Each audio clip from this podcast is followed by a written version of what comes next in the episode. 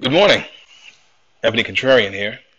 Uh, today we learned of the first of many, hopefully, indictments set down by prosecutor Mueller in the prosecution of the individual formerly known as 45.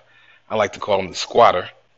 And hopefully his minions will be prosecuted to the fullest extent of the law for what many call the most one of the most historical presidential elections in our time, that being the election of a Russian president to the United States of America.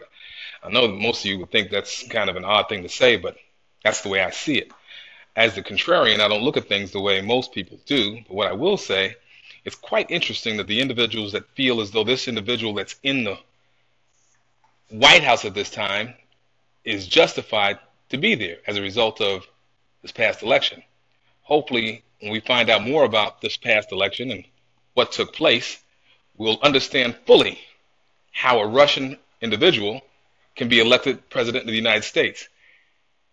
I don't like to mix words, but what I will tell you, I find the fact that this individual was elected president of the United States not only means the dumbing down of this country, but it means the beginning of our downfall if we don't do something about it. So I'm happy to hear that Mueller was able to get this, these indictments down. Hopefully, like I said, this will be the beginning of a laundry list of individuals that will be brought to, brought to and prosecuted for what I feel is an aberration. Thank you. Contrarian out.